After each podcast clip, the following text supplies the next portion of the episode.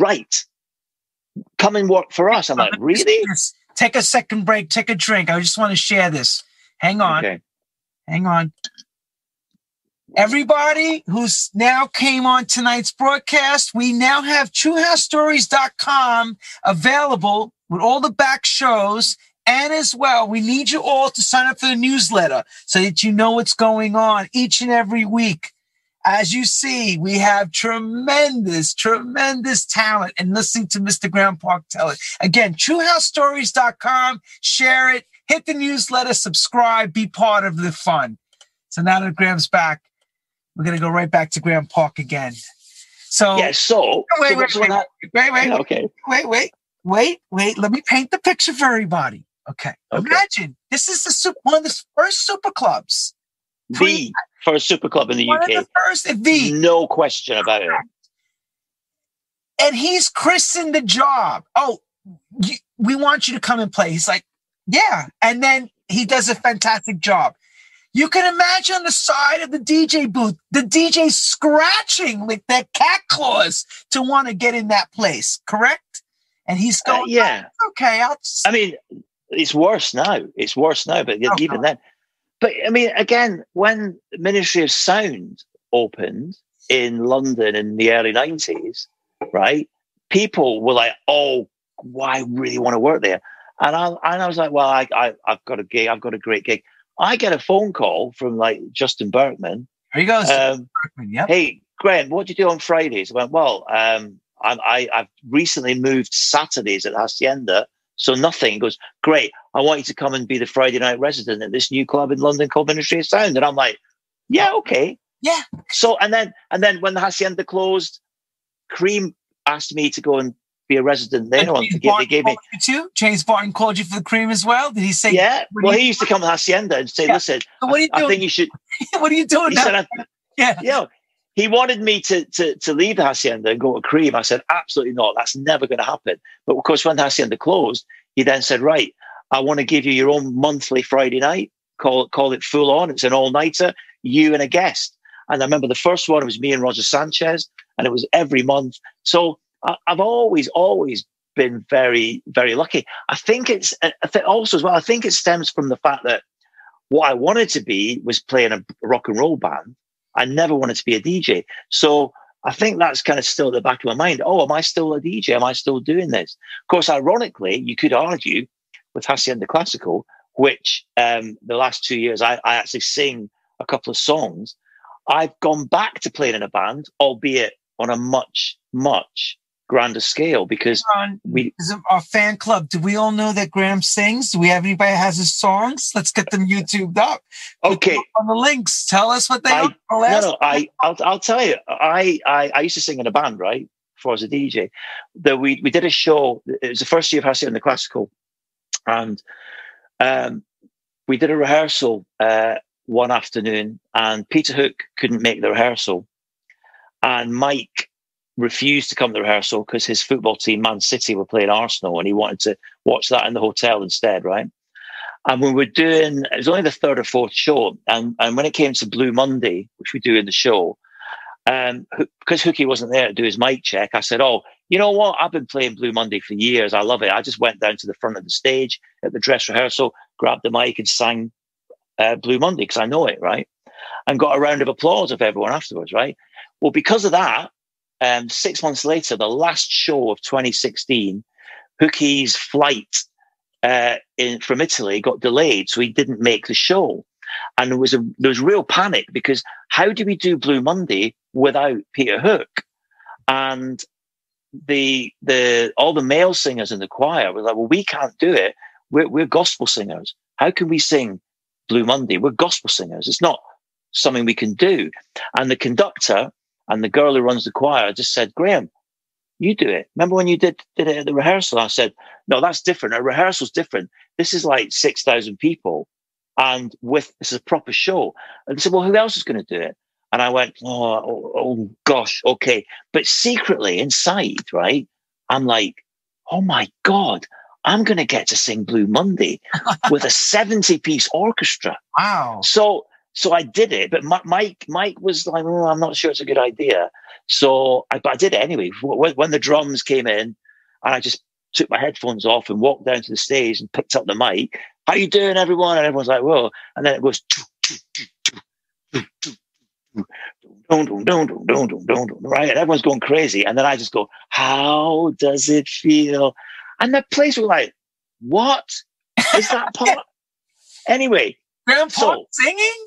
So what happened then, the stage manager was videoing it without telling me. Of course. And as soon as we finished the song and I went back behind the decks and the keyboards and samplers and everything, he sent it to Peter Hook in Italy. And Hookie saw this and thought, this is amazing. So when the tour finished and we're talking about what to do in next year's show, he said, listen, I'm glad you did Blue Monday. I thought it was fantastic. Don't tell anyone, but I can't do about half of next year's show. I want you to sing Blue Monday. At which point I said, Hookie, what makes you think Blue Monday is going to be in the show? Right? As a joke. And he went, oh no, of course. If it's not going to be in the show. I said, of course it's going to be in the show. And you're going to do it half the time. And I'm going to do it the other half the time. Right. So I did. In the second year, I found myself singing Blue Monday at the Royal Albert Hall and at these great festivals and live venues. And then that went so well that in the third year of the show, the Hookie and the conductor and arranger and some of the girl singers said, you should have your own song. You should have your own song.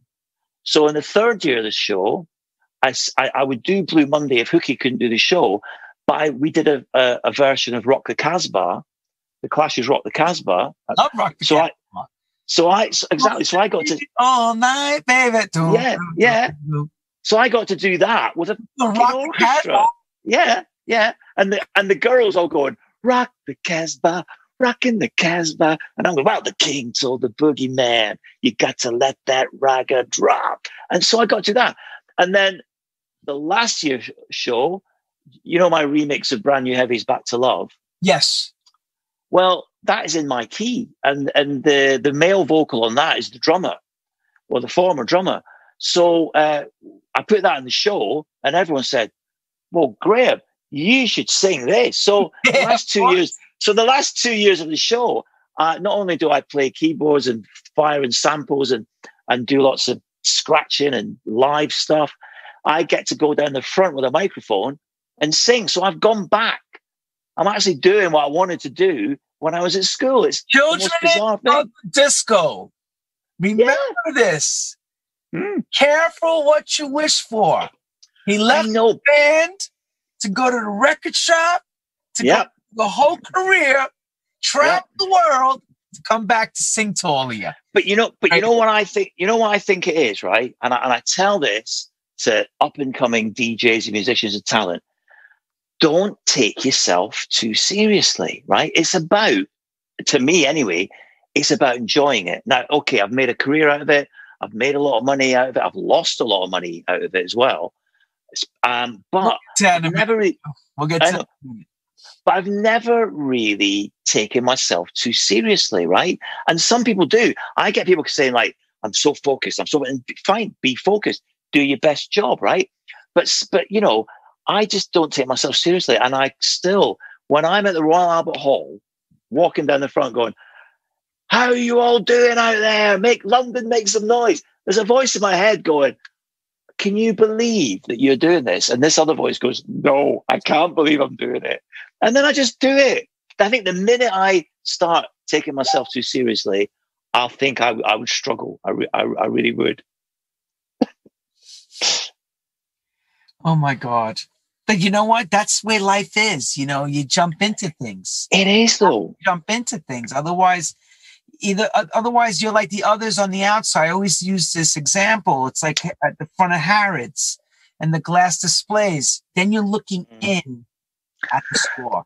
If not to be able to jump in and say, I don't care. Even if I fail, it's all worth it. We'll do it. You know, not be afraid to fail. Exactly. But it's up to me. It's always been about the enjoyment, right? And then so if you get paid for it and, you know, you got money in the bank, great, but I got to travel the world, right? I'd never left the UK until I became a DJ, and I mentioned Mark Caymans, the late Mark Caymans, earlier, because he produced Quando Quango, and he was friends with Mike Pickering. He came at the hacienda, and he always had a whistle, and he loved the hacienda, right? And he used to love to really drink as well, if you remember. And he'd come in the DJ booth and he'd go, "Hey Graham, get some fucking sirens on, man, some fucking sirens." And I'd go, "Yeah, what a great idea." And he just put a siren on. He was always right. And so whatever you were playing, you drop a siren and the place would erupt. Anyway, one night back at Mike's, Mark came and goes, "Hey Graham, I want you to come and DJ at the Mars Club in New York." And I'm like, "Oh, really?" I'm like, "No, West Side Highway." Yes. Yeah. I'm like, "You're kidding me? No, seriously, you got to come. You'd be great. You'd be fantastic." I'm like, "Yeah, but I've never flown. I haven't even got a passport. I've never left the country."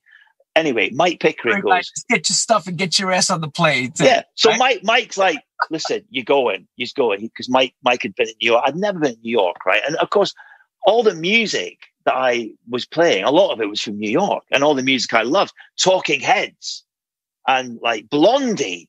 Did Africa Bambaataa. Pickering ever mentioned to you that they perform at the Garage, Paradise Garage? Yes, he did. Yeah, he did. How big was to their whole thing? That was exactly. Listen, you need to get Mike on this. He's got amazing stories. He doesn't answer my calls either. He's another one. Or I'll leave it with me because he would be fantastic. He's got some amazing stories. Everybody, you want Mike Pickering's story from MP? I've been asking for years. Let's get him on. Listen, no, dude, I'll have it because I learned very early days of my career. I learned a lot from Mike because he'd been around the block a few times more than me, right? And I learned a lot from him. But anyway, so I get the passport, get the visa, and everything. And Mike took me to Manchester Airport. I'd never flown, right? And I remember, like, he says, "Right, okay, have a great time." I'm like, "What? Ever before I've that? Never flown ever. No, never. Trip to America? Oh my God! Yeah, my first ever trip, right? And it was February '89. It was freezing, right? And anyway, I get at the airport. Mike goes, "Okay, have a great trip. See you." I'm like, "What do you mean have a great trip? See you? Aren't you coming to the?" Because I can't come to the plane. You have to go through now, and you're on your own. And I was 23, 24, so nervous. Anyway, I get on the plane. It was a jumbo jet, 747. I had a window seat. I'm like, "Oh my God, this is freaking me out. I can't believe it. I'm on a plane." I looked out the window and I was like, said to the woman next to me, "Oh my God, look at that. The people look like ants. The people on the ground look like ants." And she said, "Calm down. They are ants. We haven't taken off yet." Right? That's a terrible. You're freaking out, ventilating. Yeah. Everything's going wrong, and you're like. But anyway, I vividly never right. So listen, but anyway, I vividly remember that we start taxiing to the runway, and then when we took off, I remember this vividly. I'm like going, "Yes, this is amazing! I couldn't believe it. I was flying to New York. I was 23, 24. I had a box of records in the hold, right?" And a bag of enough clothes for a week. And I landed at JFK, and Mark Caymans was there to meet me, and got on a yellow New York taxi. I'm like, "Fucking what?" And of course, I'm like, do we go over the Brooklyn Bridge? He went, No, we're gonna go tunnel, man. I'm like, "But Mark, I've never been in New York." And he's like, "Oh man, you want to go over a bridge? Okay, we'll go over a fucking bridge." You know what I mean? Like that. And we get to New York, we dump our stuff at his apartment, which is a loft apartment. I'm like, "This is like being in a film." I'm looking at the Twin Towers when they were there. I'm looking at the Empire State as we're going into Manhattan. And I'm thinking, I can't believe this. We dump his stuff. He lives in a loft apartment with one of those elevators with the big doors that open up like that, you know.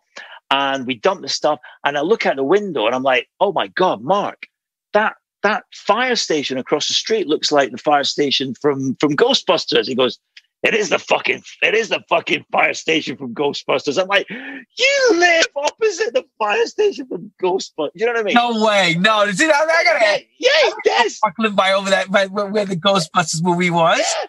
So then we go out record shopping in New York, and Mark knows everyone. He knows all the people in the store. He knows the DJs. He knew everything.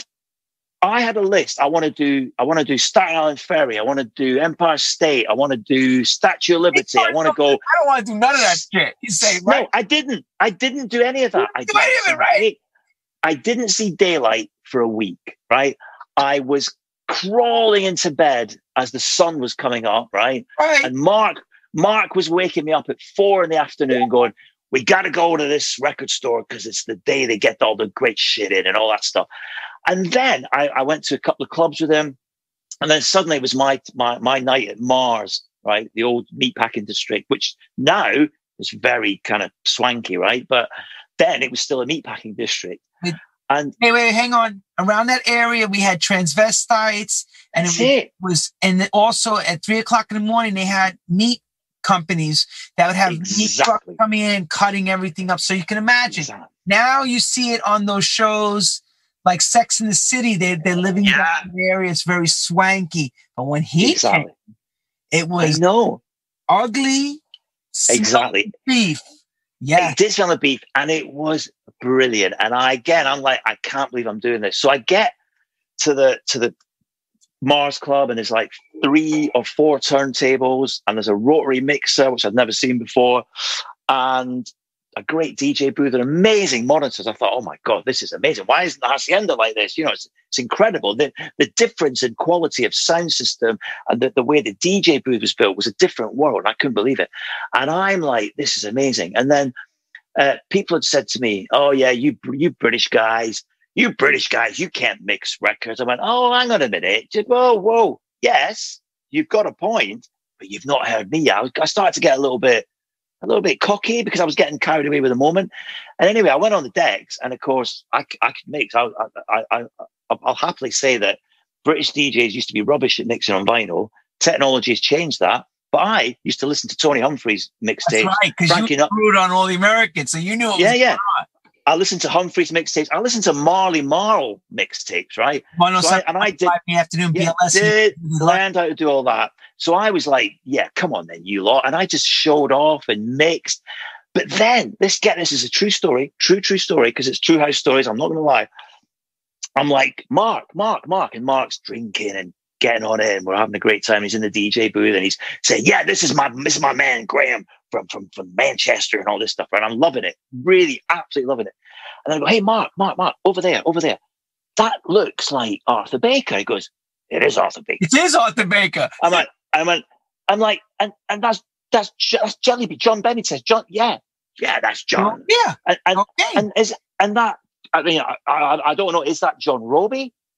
Yeah, that's John Roby, right? And I'm like, what are they doing here? And he goes, what do you mean, what are they doing here? They're here to fucking hear you play, man. And I'm like, no shit, really? So I then suddenly, this was me getting carried away in the moment, I really wanted to meet these guys. But when Mark said they're here to meet you, I rarely do this, but one time in my life, I was like, hey guys, how you doing? You know, and all this, like, and like, you know, even, and like Arthur remembers that, John remembers that. And so when John Benitez is in the UK, and we're at, say, the Liverpool Disco Festival, he comes straight to see me, and that's like 30, same like I 30 did. Years. Same like I exactly.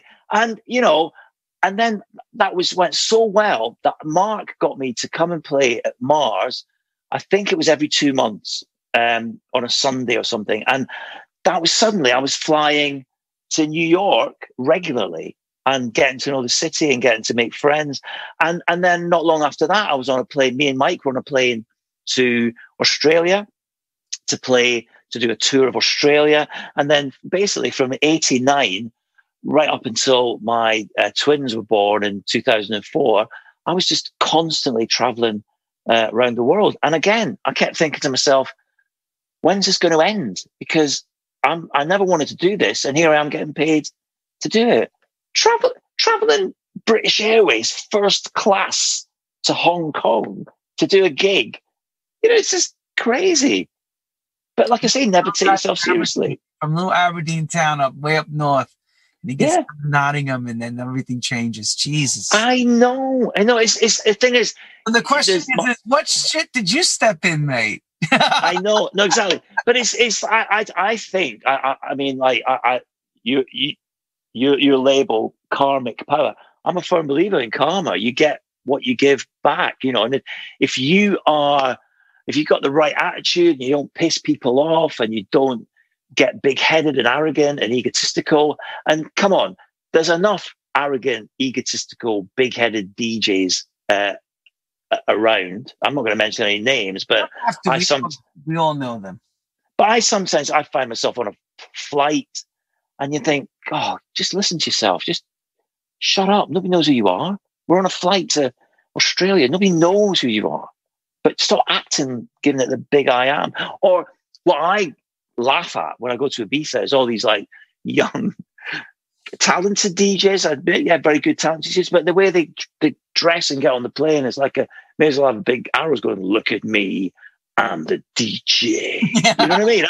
I think, and go and sit down, ding, ding, he's here. Yeah, exactly. I mean, but then that's probably a generational thing. To me, you know, a DJ is someone who just plays great music. You're right. He just plays great music, you know? I mean, before social media, what did you do? You used to do your...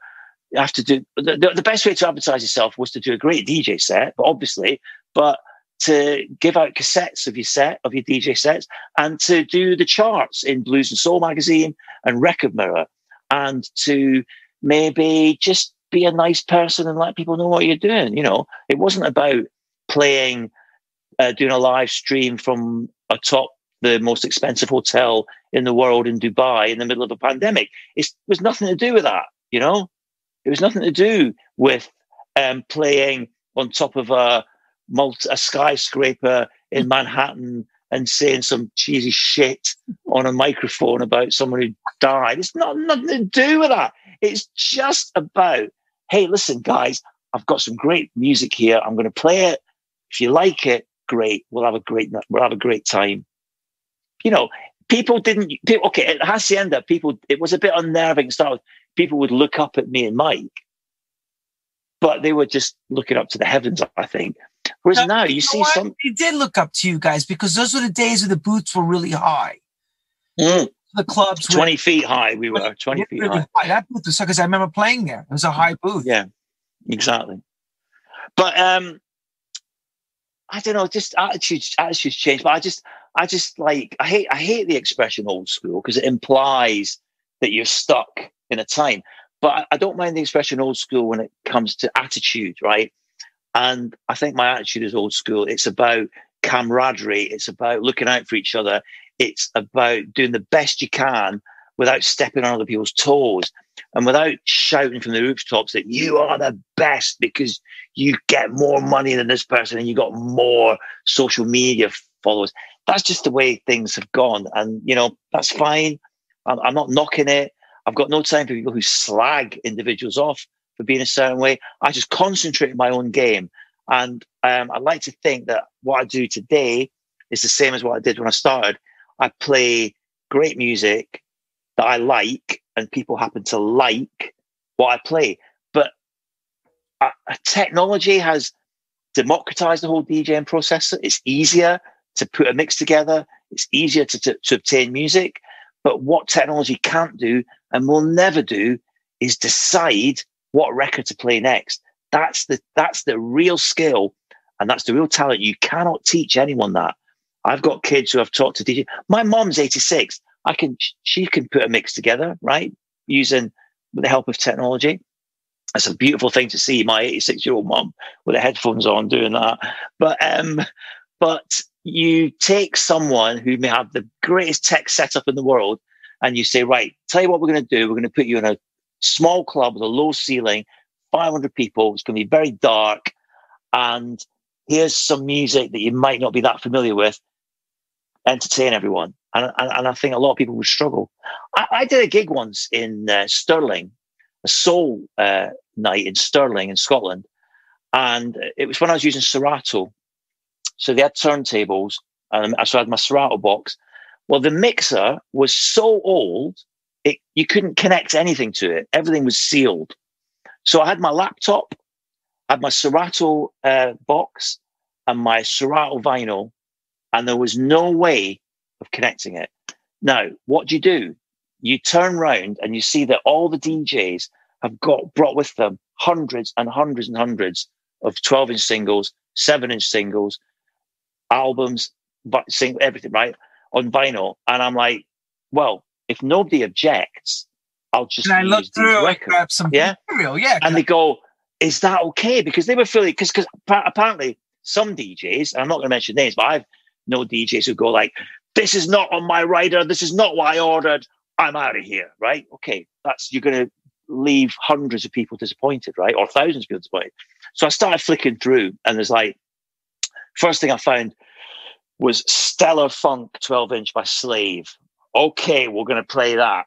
Oh, More Bounce to the Ounce by Zap. No, now, second one up. That'll go in. And oh, there's some Funkadelic here. Oh, look at this. There's some Michael Jackson. Yeah, Michael Jackson's good. And oh, Quincy Jones, such stuff. Oh, I recognize this artist. I'm not familiar with him, but I know that it's a sort I'll listen to it in my house. And I put together one of the greatest sets I ever did. But there was no way of recording it, right? And all the vinyl wasn't mine. And it was one of the greatest nights ever. I don't think you can't teach anyone how to do that. And I don't think if you took some kid who's super talented and had his own amazing production and label and was really focused on what you do, if you said, can you just go and use these old records you don't know very well, I'm not convinced that they could do that, because the training's different. And I'm not saying the passion's different. It's just people focus on different things, you know. Beatport. What's in the Beatport top 10? Hang on. I'm not interested. Technology with the sync buttons made everyone become a DJ that necessarily would not have to learn the art form of the change, of the mix, the understanding of the phrasing. Exactly. All that. For the sync button now. I know. I'm not knocking. I never use the sync button. I would never use it. That's the generation now. So when we talk about change, Pioneer has made it. And then Denon and the rest would just say that the Pioneer generation that came after the turntable, they have this thing called the sync button. You don't need to learn how to DJ. I mean, excuse me. No, exactly. You don't know how to beat mix.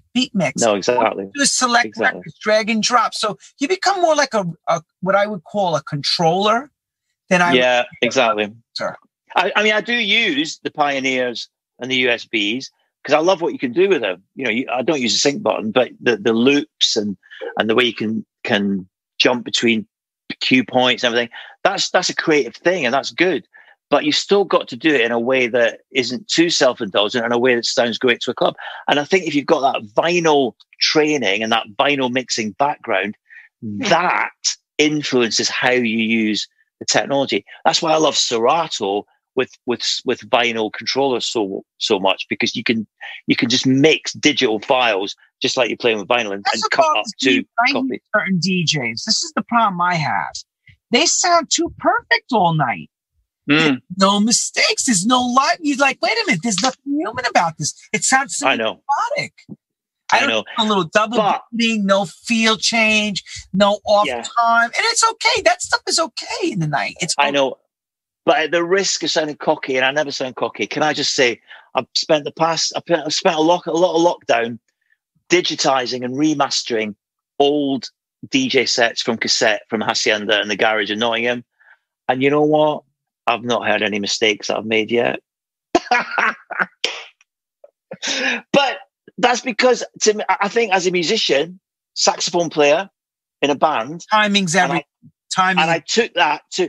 And it's all about the gentle touch and going, oh, I can't push that because it's a long held string.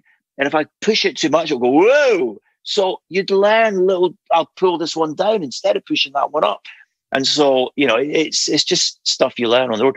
But nobody taught me. Now you can go to DJ school and learn how to mix. And that's great. And be a rock star. You can learn how to be a rock star. Get the training at the gym to get all buffed and ready, and then go get your. Oh, I'm too late for that. He's got the guns. Graham's got those guns in his head. Graham, what's the progression for you to the studio? When did that happen? Because we know about the record shop, we know about Hacienda, we know you're playing all over England, we know you came to America. When did the remixing begin? Like, you know. Right. I was familiar with the recording studio because when I was in a band, we made demos and we recorded, right?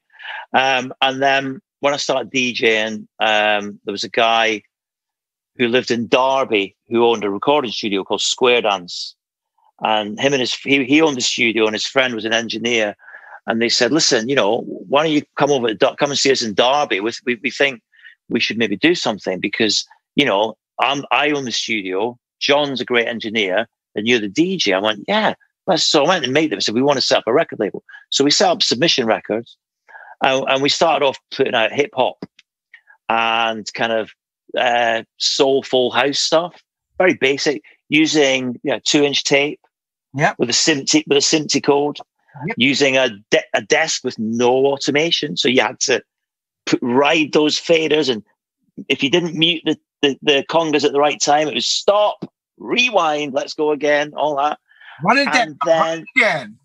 Yeah, run again. And then if you wanted to do the 7-inch edit, it was like 1-inch tape and a razor blade and a China graph. I loved that. I absolutely loved it. And even now when I'm editing, sometimes I put it in slip mode instead of like holding it. And I go, no, I'm just going to zoom in and do it visually. I still do that now. I love it. The engineer hates it because they go, but it won't be perfect. I said, I don't care. If it sounds perfect, that's good enough for me. That's right. But then sounds like at the end. Exactly. And then we'd have the engineer said, we're going to start using a computer. A computer? Yeah, an Atari 1040 ST-FM. And we're going to link that to the SMPTE code. And then that means the 909 drum machine and the 808 drum machine will sync up with the computer. And that was like, whoa. And then, of course, the Akai S900 came along with kilobytes of sampling on it, right? So we're doing all that and producing music and writing music and releasing it. And then I think it was a guy at MCA Records called Adrian Sykes, who used to come to hear me at the garage in Nottingham and came to see me play in London, and said, I like some of the stuff you put out. Do you want to remix an Eric B and Rakim track for me? I'm like, yeah. So I started remixing, and my other remixes were Eric B and Rakim. Who did the Mighty Hard Rocker? It was on Sleeping Bag. Cash Money, Mighty Hard Rocker on Sleeping Bag, because there's a guy called Mervyn Anthony. And then I just basically, because I knew everyone in the record industry used to come to Hacienda. So they would basically ask me to start doing remixes. And that's how I kind of learned how other people made records, because you'd get the 2-inch tape would be sent up to Derby, and it was a copy. So you'd listen to it and go, well, I don't want any of these tracks. So you'd wipe them, and then you'd keep the stuff you wanted to keep. But then you'd start sampling the vocals and chopping them up and putting it all into the Atari. We use software in the Atari called Pro 24, so you only had 24 tracks. I think that was the precursor to Pro Tools. I still use Pro Tools now. Oh, and Cubase, early Cubase. That's right, early Cubase is what we used as well. Yeah, that was one of the first that worked on the Atari computer, because you have to put. That's right. Put a disk loaded with the disk drive. I remember that. Yeah, loads of floppy disks, everything. Because I remember, like now, with there's always memory on computers. You can just copy paste. To your heart's content. But with the early Cubase, there was hardly any memory in the Atari, so you had to make ghost copies that didn't take up as much memory. So you'd have your 4 bars was your master part, but then you made ghost copies, so you couldn't change. If you changed the original part, the ghost copies changed. Anyway, that's all getting very technical. And then, of course, when I started working at Hacienda with Mike, he always said that me and him should do something together, and to sync in beautifully with your last 2 guests. Your last 2 guests being... Everybody, this is the drum roll. We had Lee Johnson last week, Imagination. Yep. He's going to tell you now how he works with Imagination as well now. Here we go. So I started working with Mike Pickering at Hacienda, and he, of course, was already in the music industry with Deconstruction Records, and he'd liked the remixes I was doing, and he said, I think we should do a remix. I said, yeah, I think we should. And then he phoned me up and said, listen, you know that studio you use in Derby? Can we book it? I said, why? I said, I've got us a remix. I said, oh my God, the first ever Park Pickering remix. Of course, Mike said, no, the first ever Pickering Park remix. I went, no, alphabetical Park Pickering. So I said, what is it? He says, it's Just an Illusion by Imagination. I'm like, no way, one of the greatest records ever. And the 2-inch tape arrived in Derby, and Mike came down from Manchester, and we queued it up, and we remixed. Our first remix together was Just Illusion by Imagination. We didn't really do much to it. We just changed the drums. I did a new piano solo and a piano riff, but did that old trick of, because I can play keyboards, I can do basic stuff. Anyone who's seen Hacienda Classical will know I do very basic stuff. But what I did, that old trick of, we slowed the tempo to half speed, and I did this amazing half speed piano. And then you listen back to it, and that's me playing the piano, and people go, "Wow, Parky, that's an amazing piano solo." I'm like, "Yeah, thank you." But of course, you know, that's the great thing about technology. It lets you do that. And of course, from then, Mike and I did a few remixes, but then we decided to do our own music as the Dynasty of Two. And we recorded a track that was released on Deconstruction called Stop This Thing. And the lead vocalist that we got for it was Rowetta. And this was 1989. Yeah. Yes. And it was Stop This Thing, the Dynasty of Two, which is me and Mike with Rowetta on vocals. And then the B-side, which I still play now because it's amazing, even though I say so myself, it's called Energy. And it's just, it was very late in the night. And Mike was, you know, wanted to have a, get his head down, and had to get Rowetta back to Manchester. And I said, we need a B-side. And we just put this drum loop in and a sample. And I just played this, this Latin, two Latin chords, right?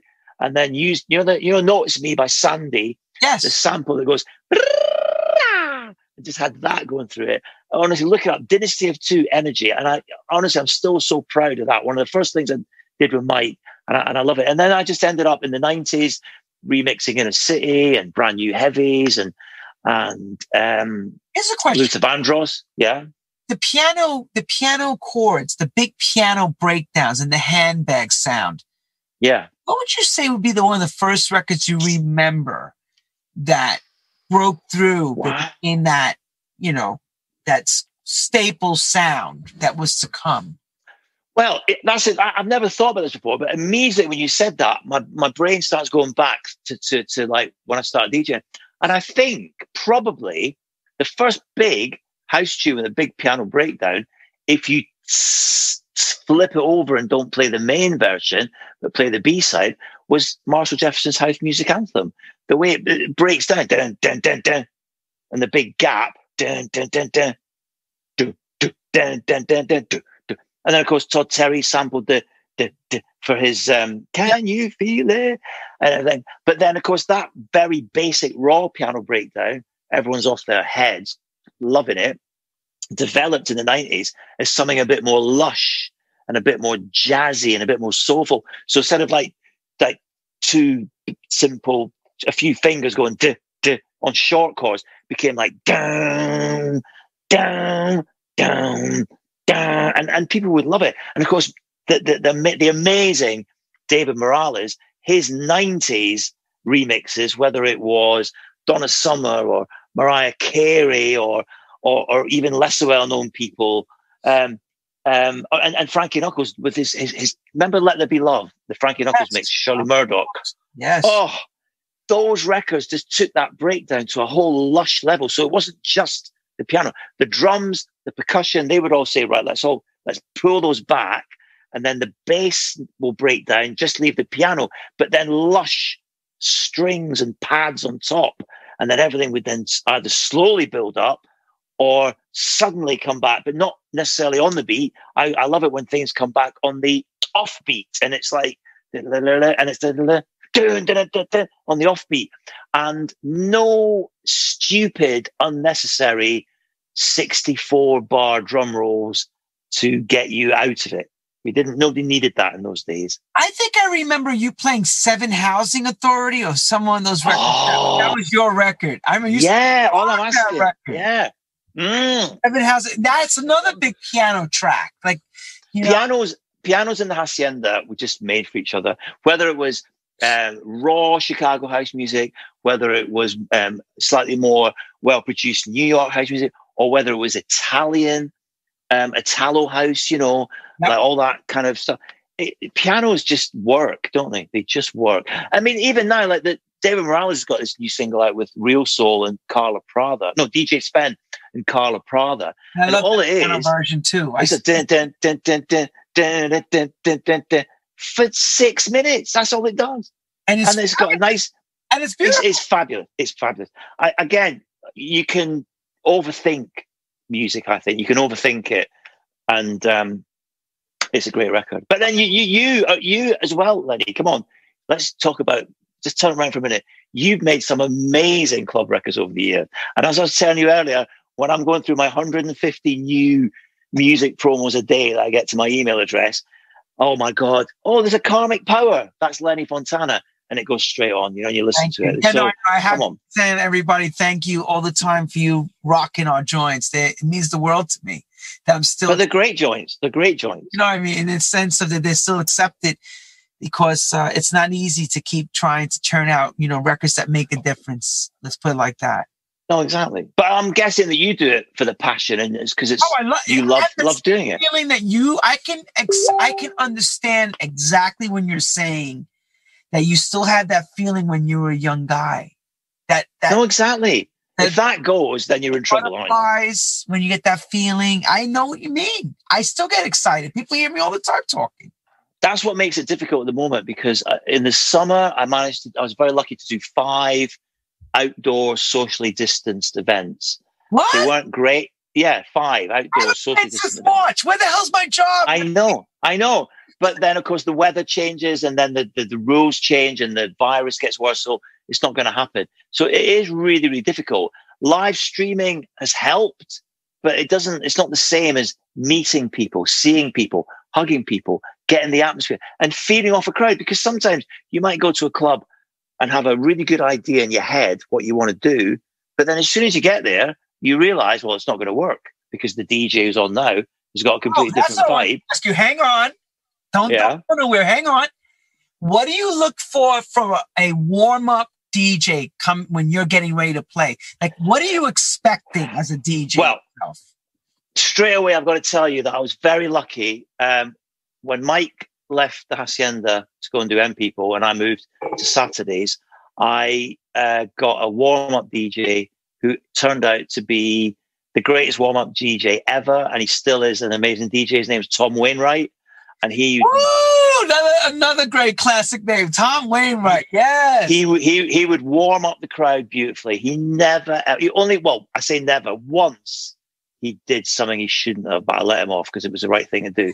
But he just played beautiful kind of vibe, warming the crowd up, never just got them ready. And then I'd go, and it wasn't like you're going to play till this time, then I'm going to take over. The way it worked with Tom was I would just go, hey, Tom, I'm ready. And he would never complain and go, okay. Sometimes that would be, he'd only do an hour and a half, and I'd say, I'm ready. And he'd go, okay. Other times he'd do 2.5 hours. I'm like, we'd love listening to him. And I thought, well, he's working the crowd, right?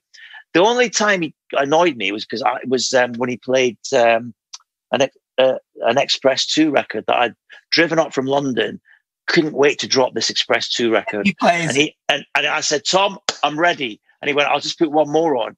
And he put it on, and I was like, what the? But then I thought, no, it's the right record at the right time. And anyway, it was such a big record that 4 hours later, this was in the days when Hacienda was open till 4 a.m. I just played it again anyway. But Tom could read the crowd, right? He didn't try and steal, whether it was me or a guest, he played to the crowd and got them ready. That's what a warm-up should do. Sometimes, okay, I'm not going to mention this, sometimes you play somewhere and the warm-up DJ is playing hit after hit, banger after banger, but the crowd aren't going for it because they're going like, it's 10 o'clock. What are you doing? But the thing is, what are you doing? It is too early. But I see, personally, I don't mind that, because sometimes you think, well, great. If he's playing these obvious records, it means I don't have to worry about them. I can go somewhere else. And so you let them do their thing, reach a crescendo. Thank you very much. Leave a little gap of 20 seconds and then go on a different tip and then do something else. I think, but it's understandable because some people, they see it as a big break. Again, I mean, when I first, the only time I got really nervous about playing with a big name, and again, this is a true story for True House Stories. It was 1989, I think, maybe, yeah, 1989, and Sleeping Bag Records brought Todd Terry to the UK. His first ever gig in the UK was at the WAG Club in London, and they said, "Graham, will you play warm up for Todd?" I'm like, "Todd Terry, the great Todd Terry, whose records I play, is coming to London. You want me?" Oh my, his first ever gig, and I was quite nervous, right? And I met him, nice guy, and I went and did the thing, and then his manager at the time said, "Todd wants to go on now." I'm like, "Whatever Todd wants, he can go on now." So I was really excited. I wasn't leaving the club because I knew I was going back on after him, and I wanted to hear Todd Terry, right? I was so excited. So Todd Terry got in the booth and I left the booth. And for the next hour and a half, he was amazing. Every single record he played, I'm at the bar, I'm on the dance floor going, "I've got this record. I've got this record." I'm like, "This is amazing." So when somebody said, "Graham, Todd says he wants you to go back on." Great. Went back to the DJ booth. "Todd, that was amazing. It was, thank you very much." And then I looked around the DJ booth and said, "What the fuck? What's happened to my records?" Because I used to always make sure my record went back in the right sleeve, back in the bottom. My records were fucking everywhere. Why? Because, oh, sorry, I forgot to mention, my records never turned up from Heathrow. And I just thought it was okay to use yours. And I was furious, but I was like, "Todd, it's cool, man. It's cool. Fine. It's all good." Fine. And but I was really pissed off. But then off you went. But then, so at the end of the night, I'm like, I spent about an hour while they're cleaning the club going, "Right, where's the red sleeve to go with this? Where's the yellow and black sleeve for my fresh record?" You know what I mean? That was amazing. But then screaming at everybody, "Where the effing crap is my this? Who tell him the play is gone already?" I know. This is the wrong inner sleeve. This is the wrong inner sleeve. This is an American. People, we get the true house story. But then Todd remembers that, and Todd, we've been friends ever since, and he's again. Todd is a lovely guy. Oh, he's a great guy. He's a great guy.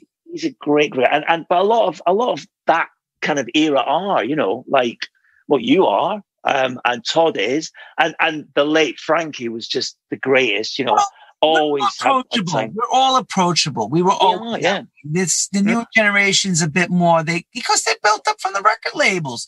They're already being built up like they're stars. You're going to be huge. You're the biggest thing ever. You hear them, they talk, and you meet them, and they're talking to me like I'm like way down on the totem pole of crap. It's like, okay, go ahead, go do your thing.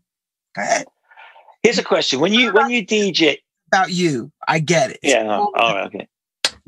Here's a question for you: when you DJ in New York, right?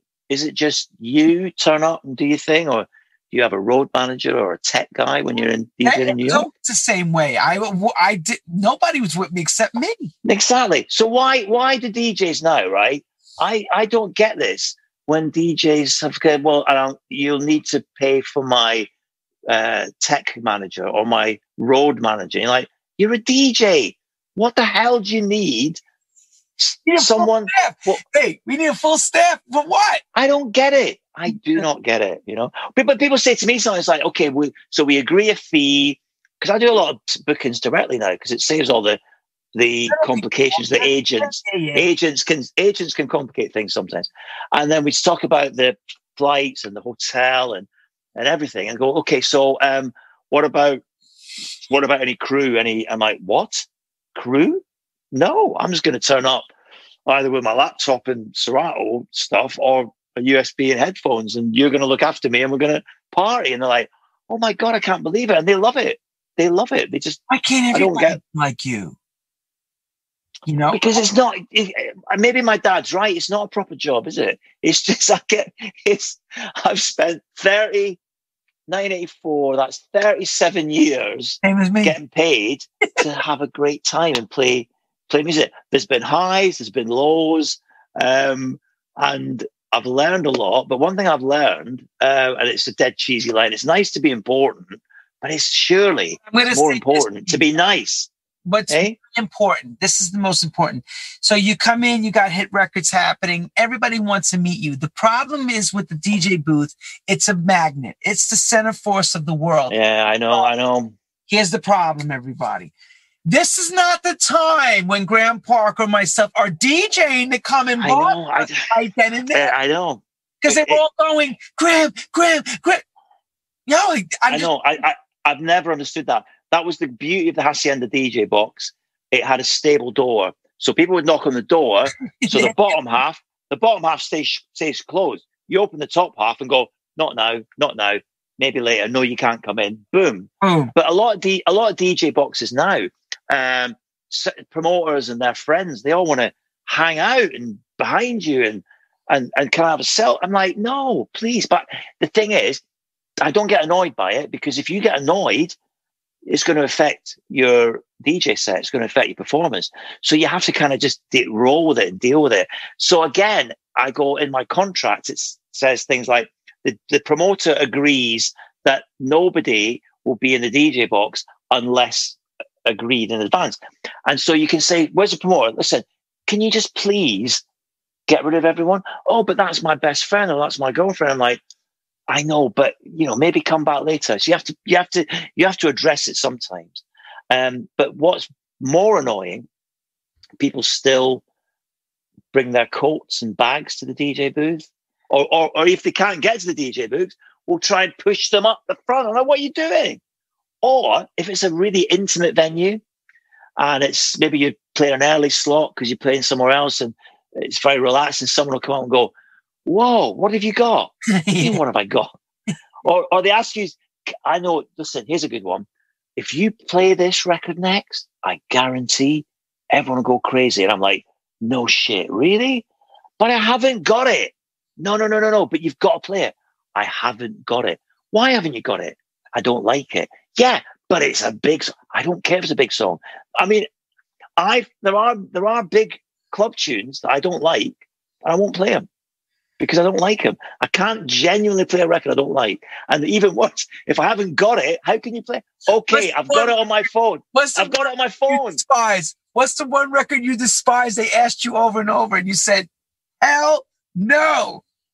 Wow, there are so many, but I don't want to be unfair. I can't. I'll tell you one from me. There was a time there was a record called Hands Up came out, and they used to do it in Club Med. It's in the 80s. Oh, yeah. They begged us, can you play the Hands Up? No. Please, I'll give you 100. No. I don't care if you give me 1,000. No, I'm not playing this record. It's crap. Okay. It's not a record. It's a band. Okay. And it's controversial. And I'm going to say this, and people are going to go, oh, okay, I can't believe that. And I've never played a record by them. I might have, when I was on radio, Saturday night primetime radio, I may have played them, but then that's what Saturday night primetime radio is about. But I cannot play in a club, and I've never played in a club, because I know they're massive, I know they're cutting edge and groundbreaking, people love them, but I really don't like, and I'm sorry it's controversial, but no. I don't like Daft Punk. Okay. I get it, but it's just not for me. Okay, no, I get it. Barkey, put Daft Punk on. No, piss off. You're kidding, right? No, seriously, don't wind me up. It's just me. It's just my thing, you know. I don't know when you're serious, because even when you're serious, you're making us laugh. No, I don't. I mean, I get him. I get it. But you know, you have all around the world. It's all right.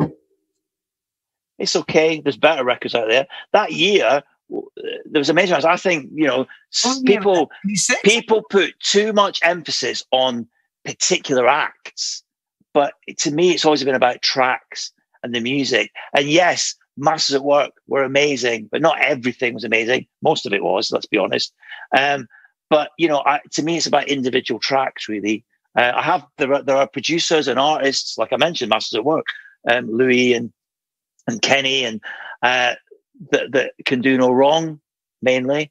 But you see, to me, and do you remember the days when you'd get your Strictly Rhythm white label? It was literally a white label. It didn't even have anything on it. It was a white sleeve, white label, and it had a typed, photocopied sheet that often Gladys Pizarro herself had typed out, right? Right, of one sheet. We saw the one sheet inside Prom. Exactly, yeah, right. And it was the same with Nervous Records. And more, if you got white labels, what I used to do, I still love doing this, go, oh, some white labels. And I would make a point of taking the white label out of the sleeve without reading the letter, right?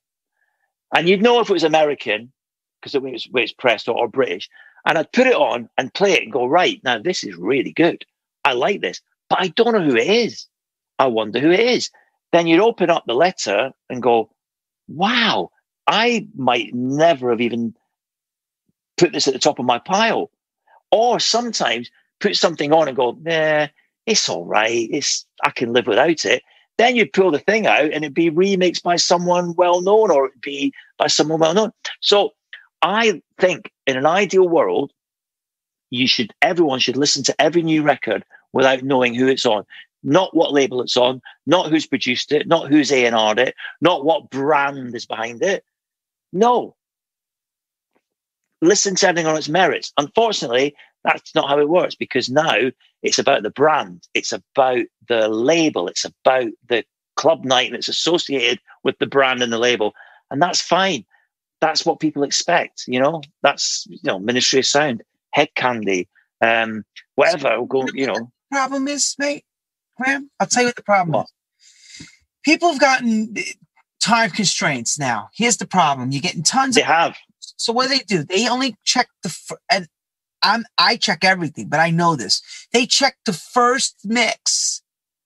Yeah. Mind you, there could be 4 or 5 mixes. I've sometimes gone down to the 4th mix and, oh my God, this is incredible. I know, I do that. Not a big name, and they're better than a big name mix. Exactly. But you get a vibe. I don't know about you, but you can get a vibe as well. Well, yeah, I know I'm going to like this. There's some labels now. There's so many new labels that you're getting on these promos. And even though you're not sure, you check them. And then you just go quickly listen. And you go, oh, my God, that's awesome. I like that. Put that in the pile. I agree. But I do think that if you remember the double 12-inch single, I hated that because I always take the view that if a record's great, it needs 1 or 2 mixes. 3 tops. And the double 12-inch came along and spoiled that. You'd have every type of genre, and that carries on today. And so many people are desperate to do remixes that labels go, okay, then we can't pay you, but we'll put it on there and we'll give you some points. And there's too many mixes. And I think a great record is a great record. And if people don't buy into it and they don't love it, never mind, go and do something else. But, you know, I don't want to mention artists and labels, but I was reading today that a big tune from last year that maybe wasn't as big as it could have been is back out soon with new mixes. And I'm like, what was wrong with the first mixes? It really winds me up. But then it doesn't matter because that's just my opinion. And there's a reason why it's happening is because social media, people are missing things first time around. So what they're doing is repackaging to push it back out again. That's trying to extend the life on some things. But it's fine. That's how it works. And people love that, and people expect that, and it's great. Another thing that annoys me is people calling records vinyls. There's no bloody S on the end of vinyl. It's vinyl, not vinyls. But that's another thing. But talking of the way labels work, and you said there's so many labels and so on, not a good time to be involved in the launch of a new label. But I can't tell you anymore, except look out, I'm involved in the launch of a new label soon. But we're going to try. We're going to try and do it. Like I said, wait, another True House moment. We got a new label coming out. I can't tell you much about it, but he's going to be okay. No, because we're still going to just finalize a distribution deal and hope that amazing first record that I'm going to release, that the guy's not fed up waiting for me to sign it off. But honestly, it's just you'll be one of the first to know, Lenny. I promise. But it's going to be tough because we do announce the records. We gave Byron Stingley on his 10 City album a big push last week. Listen, Byron, I made a record with him about 10 years ago called Shady, and I mean you just reminded me. I'm going to dig that out because I think that to completely contradict myself and go back in what I've just said. That deserves to be heard again with new mixes. Lenny, do you want to remix a Byron Stingley record I did 10 years ago? Check it out. Send it out to me right away. In fact, do you want to remix? I'm putting this. Do you want to remix a track that I've done with Natasha Watts that is going to come out on this new label? I'll send it to you. Let me know what you think. It's very soulful. Everyone, I can hear a Lenny Fontana mix on it already. True House Stories. We unearthed. Oh, you know what? I wish I was sat in the room with you now because we could just talk all night and then we'd start playing music, wouldn't we? I know. The problem with playing music is they'll bring the cops and shut us down. No, I know. But But if I was there now, we'd finish the broadcast. And you'd go, "Hey, check this out! I've been working on it for the past 2 weeks." And then I'd go, "Oh, listen, try this on it, try that on it," and then we'd make a record. Now, let me tell something to everybody, and maybe you can give us a light. on this, and I've said this over and over. People ask me these questions. I'm also just joined Clubhouse, the new app on Apple, and I've been going into different... hang on. Hashkareli's got a thing going on from Hashkareli. Used to work with Clive Davis at Arista, Jive Records, blah, blah, blah. Okay.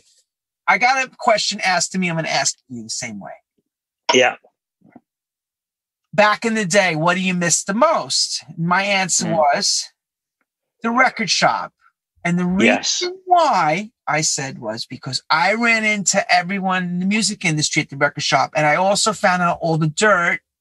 And as well, I got a lot of business out of it because people would find out you did a record, you would start chit-chatting, and next thing you knew, the synergy of the excitement of the music playing without having a bar, in a sense. The music playing and all that happening around you. Is that something that you can, talk on your end about the record shop, like how important that was back in the day to what it is now? It was really, really important. When I lived in London, all the years I worked at Hacienda, by the way, I lived in London. I didn't move to Manchester until the Hacienda closed to go on the radio. But I used to go to Black Market in Soho twice a week. And how it worked was the guys behind the counter would put a pile of 12-inch singles to one side. And I would go in and go, hi, here's your records. And I would take back the ones I didn't want and keep the ones I wanted. But when you're in there, you'd see people you knew, like Ashley Beadle would be in there, right? And you'd say, hey, Ashley, how you doing? And then a record would come on while you're having that conversation. And you go, oh, wow, what's this? Is it in my pile? No, it's not in my pile. Why is it not in my pile? Yeah, I want it in my pile. So then they go, oh, so if you like this, then maybe we should try these in your pile as well. Brilliant. That's gone. That's gone. You cannot beat a fellow human being making a suggestion based on what you just said. Filling your basket on Beatport, which I do from time to time, and it's great, is the modern equivalent. But where that ends is when it comes up at the bottom of the screen, you should check these out. I'm like, well, no, that's an algorithm that's suggesting it. I'm not going to interested. Just because other people have bought that or the algorithm says it's the same genre, I refuse to do it. And equally, you open up Beatport. What's the first thing that comes up? The Beatport, not Beatport. I don't use Beatport. TrackSource. They open up TrackSource. And the first thing comes up is the TrackSource top 10. I try not to look at it. Because I'd rather find things myself, Right. And a good thing about record shop is, I got into... I've never DJed this. I've never played this as a DJ set. I love drum and bass and I love jungle. Why? Because when I used to go into Black Market, Nicky Black Market would be playing drum and bass. And I'd... God, this is amazing. What is it? And he'd tell me what it was. Oh, put it in my pile. So he'd feed me these drum and bass records. And I used to love playing them at home. Even now, if I'm driving to a gig and I leave the club at 4 a.m. and I'm driving home, I listen to drum and bass in the car at 4 a.m. driving home on a quiet motorway. Wow. I love it. And I got that from going to Black Market. I've never been to a drum and bass club, never been to had a DJ doing drum and bass set. Why? Because I understand there's a lot of MCing going on and I just can't be doing that. But I love it. I love listening to drum and bass. But you're right, record shops were like a community. Now, a younger generation, an up-and-coming generation will argue, they'll say, hey, old man, we have that community. It's online. Yeah, and I'm sure you do. And that's fine. Now, Clubhouse that you mentioned, I've had 3 invites to Clubhouse in the last week. And I haven't taken them up because no disrespect to Clubhouse, no disrespect to what's going on. I'm not interested. I'm sorry, I'm not interested. Hang on, that's not fair. I got invited from a few people and Hash turned me on to it. And he's got a huge history in dance music. And he's doing some panels. And I feel like I'm at the Winter Music Conference. We're talking. Oh, really? It's that. Nobody's doing anything. Okay. I'll give it. I'm lecturing tomorrow. I'll have a look on Friday. You would be well on this, a lecturer like you. Okay, I'll have a listen. But you said Winter Music Conference. I've never been a fan of that. But what I miss and I'm sure we've hung out at this, do you remember the heady days of the New Music Seminar, New York? Damn right. Late 80s. They were the best days. I got to DJ at Sound Factory Bar and Sound Factory on the same night with D-Light on stage playing live. I got to hang out with Tony Humphries, with you, with Knuckles, with Todd Terry, and just hanging out in New York for like 5 days.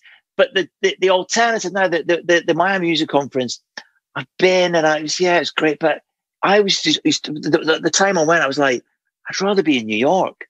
You know, I'd rather be, and it was always when summer turned to spring. So it was getting warm. It was hot, but not too hot. Not so hot that when you wake up in the morning. It was late spring. That's right. It was brilliant. And used to go to Tower Records, just off Times Square. Yeah, there's so many record shops back in the early 90s. You would go to Tower Records and go to the basement just to buy loads of CDs that weren't out, just like commercial stuff. Not, you mean you went to like your Vinyl Mania and your specialist dance stores for your vinyl, yes, but you always made that one trip for an hour to Tower and load up with all the new hip-hop CDs and take them back to play in your Walkman on the plane and everything. You know, I just miss... And the panels were great fun as well. And, oh, I just miss New Music Seminar so much. Like, I remember the big party at Red Zone. It was like... Oh, the Red Zone parties. You ever see that Red Zone? Yeah, I remember playing one towards the end of the news. I played at... it was just off Times Square. Club USA, was it? Yes, that was Club USA. Club, yeah. And it had that kind of helter-skelter tube thing in the middle that went down. And then I remember playing at Limelight, but in the worst DJ booth ever because you couldn't see the dance floor. So you had no idea what was going on. That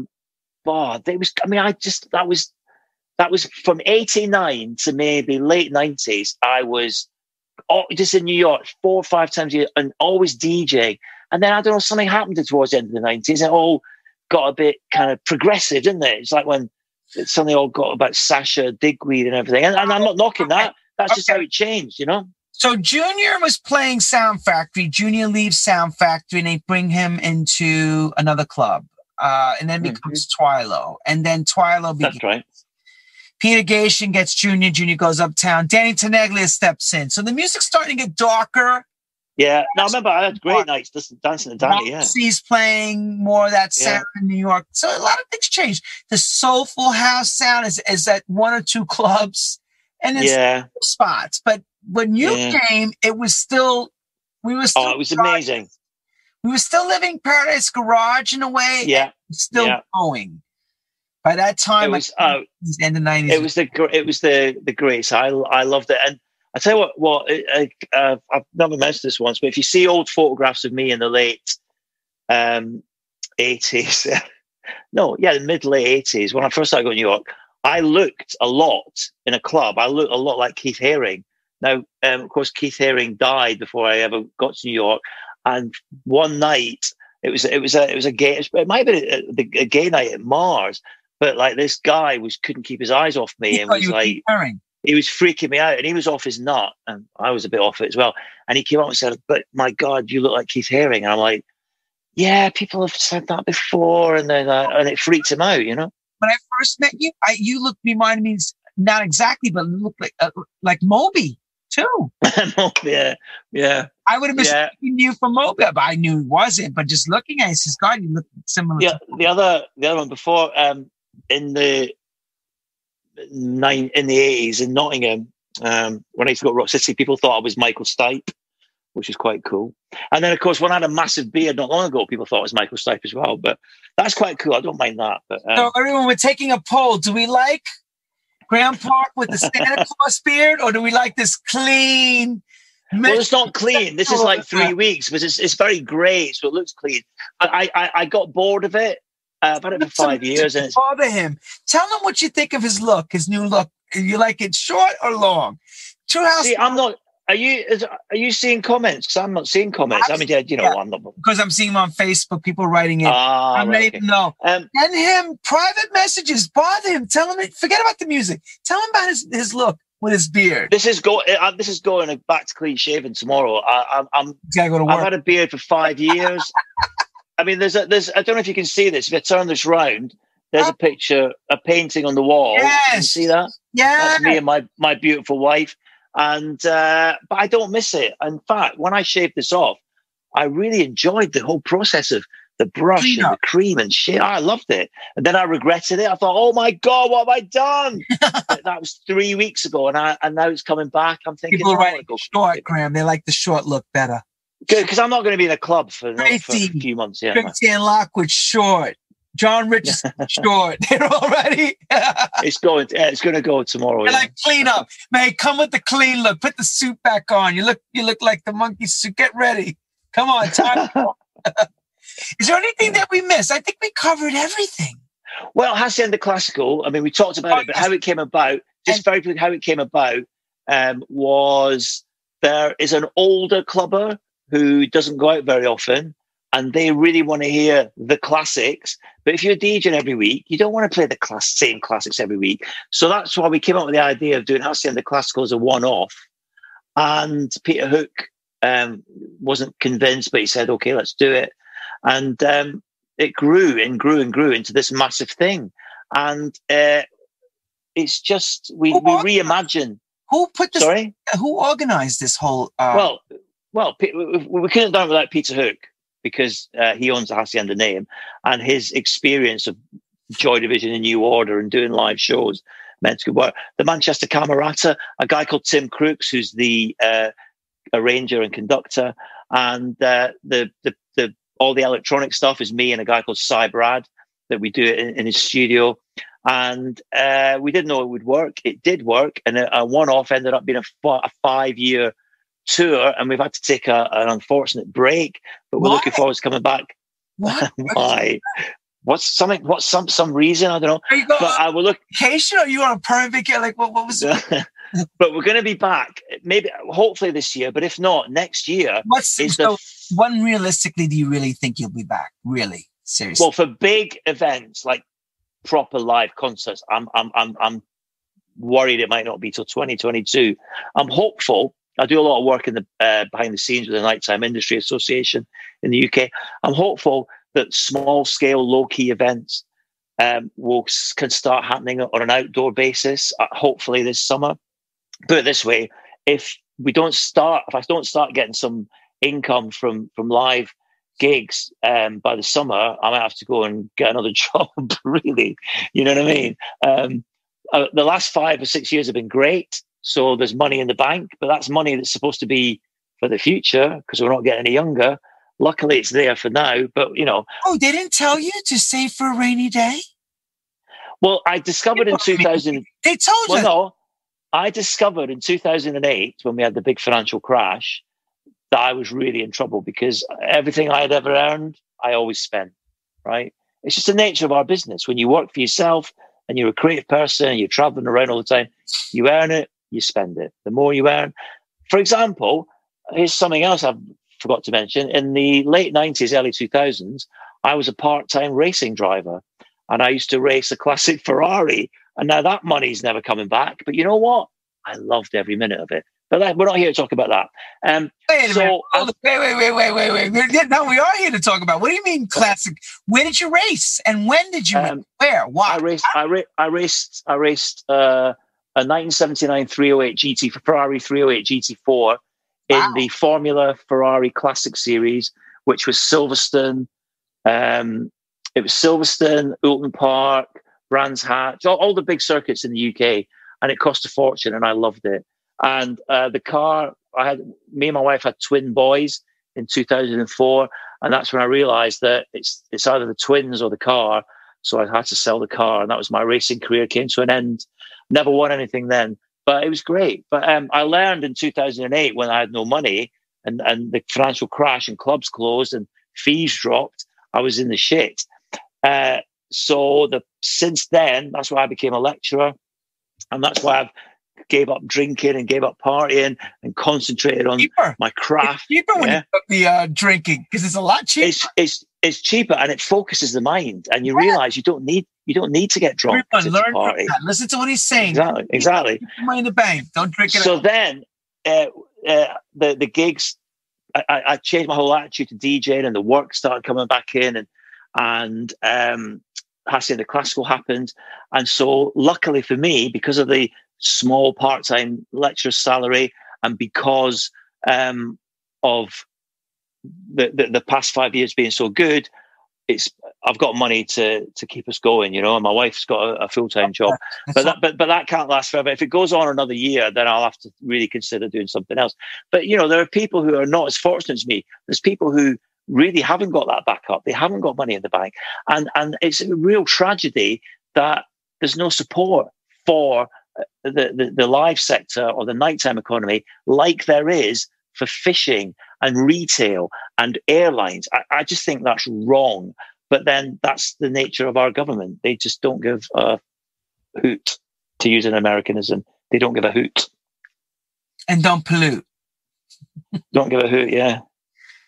And also, yeah, can I just say, I've just got to say, he never gets mentioned, but you mentioned about Hacienda Classical, and I mentioned the Manchester Camerata, Tim Crooks, and the MC Gospel Choir, and Peter Hook, and in the early days, Mike was involved.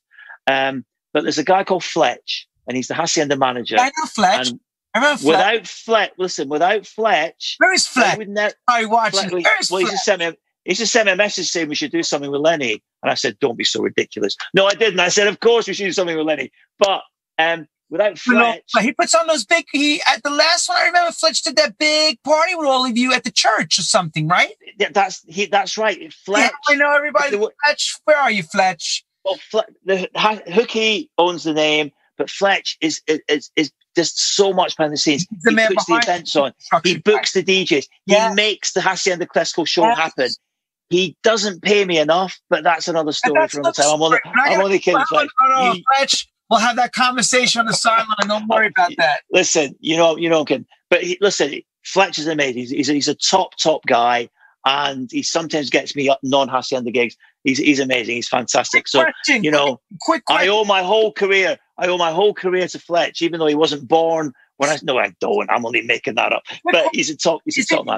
Is it true? Frankie and Morales played Manchester before London. Yeah, they did. And there was a bit of a hoo-ha at Hacienda when they played. That was Hacienda, involved.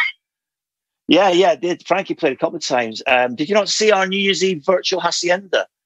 We did a live stream with a virtual Hacienda and a virtual Frankie Knuckles. Yes. It was incredible. Frankie. Right, here's another true story. This is great because I'm remembering things I thought I'd forgotten. Frankie Knuckles at Hacienda, he had a bottle of brandy on ice and a tall glass for it, right? And he goes, I said, look, Frankie, this is my DJ booth, but tonight it's yours. Anything you need. He goes, yeah, you know what? I'm really sorry, but my headphones. He either left them at the hotel or. And I said, do you want to borrow my headphones? And he borrowed my headphones. And you know what? I never used them again because I got them back and they smelled of Frankie's cologne, right? Yes, yeah, right. Frankie's cologne, and I never used them. They're probably in my lockup. I'll find them one day, and that's the only time I've ever left because most of the time it's like, hey, can I borrow your headphones? Sorry, I've got another gig. See you later. Because I always thought that you should, if you've got a guest DJ at your night, your club, you should look after them. That's a memo, and I might regret saying this, but that's a memo that aforementioned Junior Vasquez never got that memo when I played at Sound Factory. It was at the New Music Seminar, and I was so thrilled. I'd been to the Sound Factory. I'd heard Junior Vasquez at the Sound Factory. The sound system, I couldn't believe it. And so I got to go there before they opened the club. No, I got to go there the night before and got shown the DJ booth upstairs. They had that back room, little room in the back with the couches and the fridges and everything. And the DJ booth had 4 turntables, the crossover, the rack with the amps and the EQ and everything. And the decks were beautifully balanced. And I thought, I can't believe I'm playing on this tomorrow night. So turn up the next night, 2 of the cartridges were not there. So I had 2 decks. The crossover had a plate screwed over it. And the amp rack, the rack to the right, had a plate screwed over it. So I start DJing and people are going, hey, turn it up. It's not. I'm like, everything's on full blast. No. And I was furious. And I was finding like this guy said, Junior didn't want it. Doesn't want it this way. I don't give a fuck. If he came to the Hacienda, he could have whatever he wanted. If he wanted extra decks, Hold on. There's a reason why. That was an old New York thing with that shit. There's a reason why. You went to play the garage. Same thing Larry Levan would do. They put the gates on. Oh, yeah. Even the shelter with Timmy. I remember when Louis played the night with Timmy playing. The same night. It's his club. Louis played opening set. Louis rocking it. Louis Vegas rocking it. I could tell the system's got like what I call like a cage on it. It's just not breathing. It's squat. Same there. When Timmy got on Team Registered, wham! The system would just come alive, and the crowd went crazy. And Larry Levan used to do same thing in the garage. That's why. I get that, but this was he wasn't on that night. It was me. But I made such a stink. I made such a fuss. You do Junior turned up, and I was like trying to be firm and but polite but angry at the same time, and he relented and he said, "Yeah, okay, here's the cartridges. I'm going to let this off, but I'm going to be here and make sure you don't." I'm like, "Trust me." And then I almost blew it because I don't know if you remember in Junior Vasquez's DJ box there was I can't believe I'm telling you this story. There was a huge brass penis that just sat and I put my baseball cap on his brass penis and he went, "Hey, who the fuck's put their head?" I went, "Oh my god, that's outrageous. I don't know who's done that. Yeah, I'll get rid of it." And luckily, then in the end, gave me the cartridges, and then we got a great night. And that was the night that Delight played at Sound Factory Bar. But I was furious. Because I just thought I get what you're saying. No. You felt it was disrespectful. More. I did feel disrespectful. Because he didn't know who he was dealing with. No, but you got to understand, there's also a thing is it's their home, and I know how you guys are on your side of the world, and I know you're very complimentary, and you want us to do a great job, but they were afraid. There's this thing about them having a control and having the feel of it. It's their. I get that. You know what I'm saying? It's an insecurity thing. It was an insecurity. They were the gods. Gene Vasquez in those days was a god. Come on. No, I get it, because in the early days of my career, I slipped my disc, but I didn't want to take the night off the garage in Nottingham because I was worried that whoever covered for me would do a better job. Of course, nowadays, you've got at the end of the day, if you're a bit of a kind of camp queen that needs all this attention, you might feel that way. But if you're confident in yourself and confident in who you are, then you shouldn't worry about what anyone does. Concentrate on your own game. So, we didn't have guests. When I, 88 and 92. New York. It happened to me. Hey? I played for certain. It happened to me. Happened to T. Scott. Happened to many guys. They went to play at other people's clubs and they put the barbed wire on the system. You go there and go, I know. Why does it sound like a radio? The night before, it sounded like Goliath. Tonight, it sounds like little kid system. Like, I do get it, but I think it is disrespectful. But again, you mentioned Timmy Regisford and Shelter. That was an amazing club. But do you remember a club called Nell's? Sure, I remember Nell's. Basil. Yes. Oh, I played there once. Incredible. I loved it because it was very red, wasn't it? Red and kind of velvet everywhere. I loved it. I thought it was amazing. It was a basement. You went downstairs, didn't you? Everybody, Basil Hardhouse, everybody. That was his club. He used to play there every Thursday. Oh, right. Yeah, it was it was amazing times. I used to have friends who lived on the Lower East Side. I used to hang and stay in their apartment and wake up with cockroaches running across the bedroom floor, and then you'd stay at the Paramount or you'd stay at Morgan's, was my favorite Midtown hotel. I loved those days. I loved those days. Everyone cockroaches. Yeah, cockroaches. But maybe I should write a book. Maybe I should write a book. The room with no cockroaches, please. Yeah. But no, I'm sorry. That one has mice. Oh. Yeah. Okay. Great. But that's New York stories. And now, everyone, to wrap it up, Brooklyn is the new Mecca where Manhattan used to be back in those days. So now Brooklyn is the spot now. Up until the pandemic, it was. But we're getting back. Hopefully, we get back there soon. One of my old friends from Manchester, Thomas D, he lives in Brooklyn, and I've still never been to see him there. So not been to New York. Yeah, I saw him from time to time. I know exactly what you're talking about.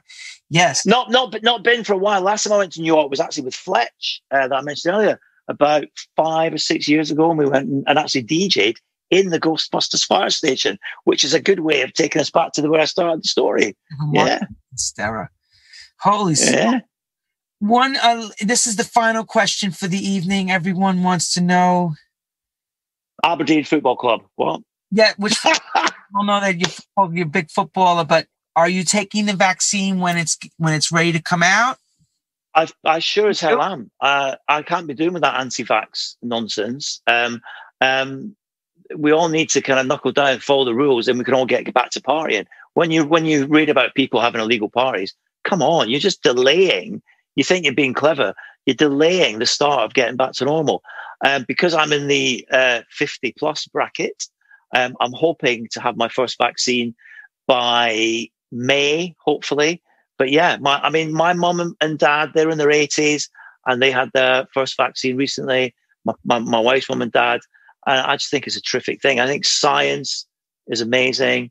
And, science and common sense and togetherness is going to beat this. So going off lies and misinformation on social media is not going to get us anywhere. And it makes me absolutely furious that I cannot do what I have been doing all my life and continue to earn money and share and give back the love and the joy to everyone because of a minority of people who are just...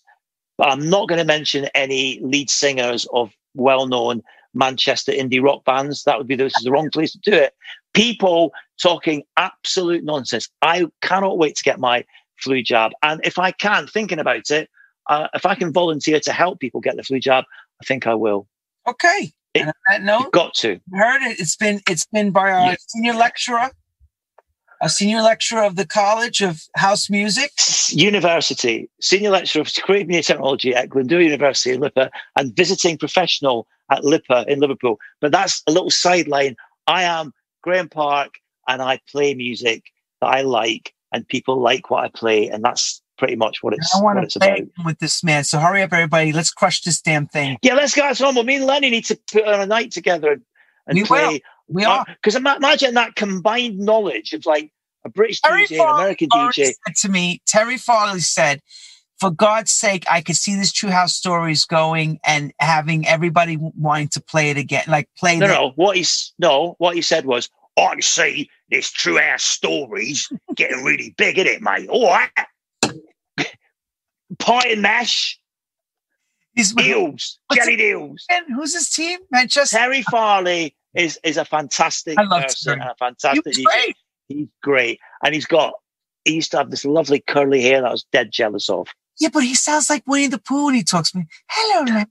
Oh, yeah. No, you're right, actually. He has, he's got quite high pitch. He's more high pitched, isn't he? Yeah. Yes. All right, mate, how's it going? Yeah. Yes. Sorry, I've not seen him for a while. Yeah. This True House Stories, Lenny. This True House Stories, I think I do really well. Honestly. Do you want some pie and mash? Yes, typical Cockney food, yeah. Right. Jelly deals, come on then. Yeah, Faith Fanzine. Have you seen Faith Fanzine? Party's got his top 20 in from the garage in Nottingham. It's fantastic. Terry, if you're watching, I love you. I really do love you. Listen, don't get me on impressions. I know. I'm still blown away about the Rock the Casbah. You singing all this. I'm like, beyond. Hey, don't get me on my camp New York accent. That's really going to freak the shit out of you, okay? New York accent. Get out of here. Let me tell everybody and wrap this up. Remember, everybody, thank you again, Graham Park. You are the greatest of all time. Join TrueHouseStories.com. Hit the newsletter. Next week, we have Freddie Turner.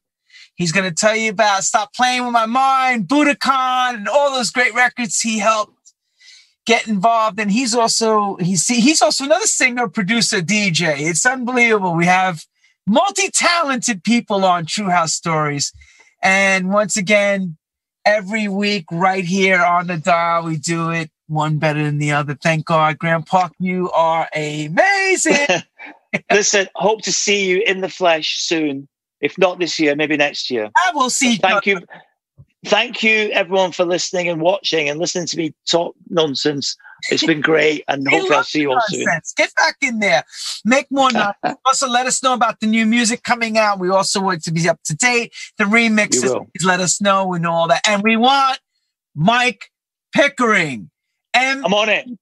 please. I'm on it. Have a good week, mate. Take care. Good night. Thank you. Around the world. Love you. Yes. Love you. Bye.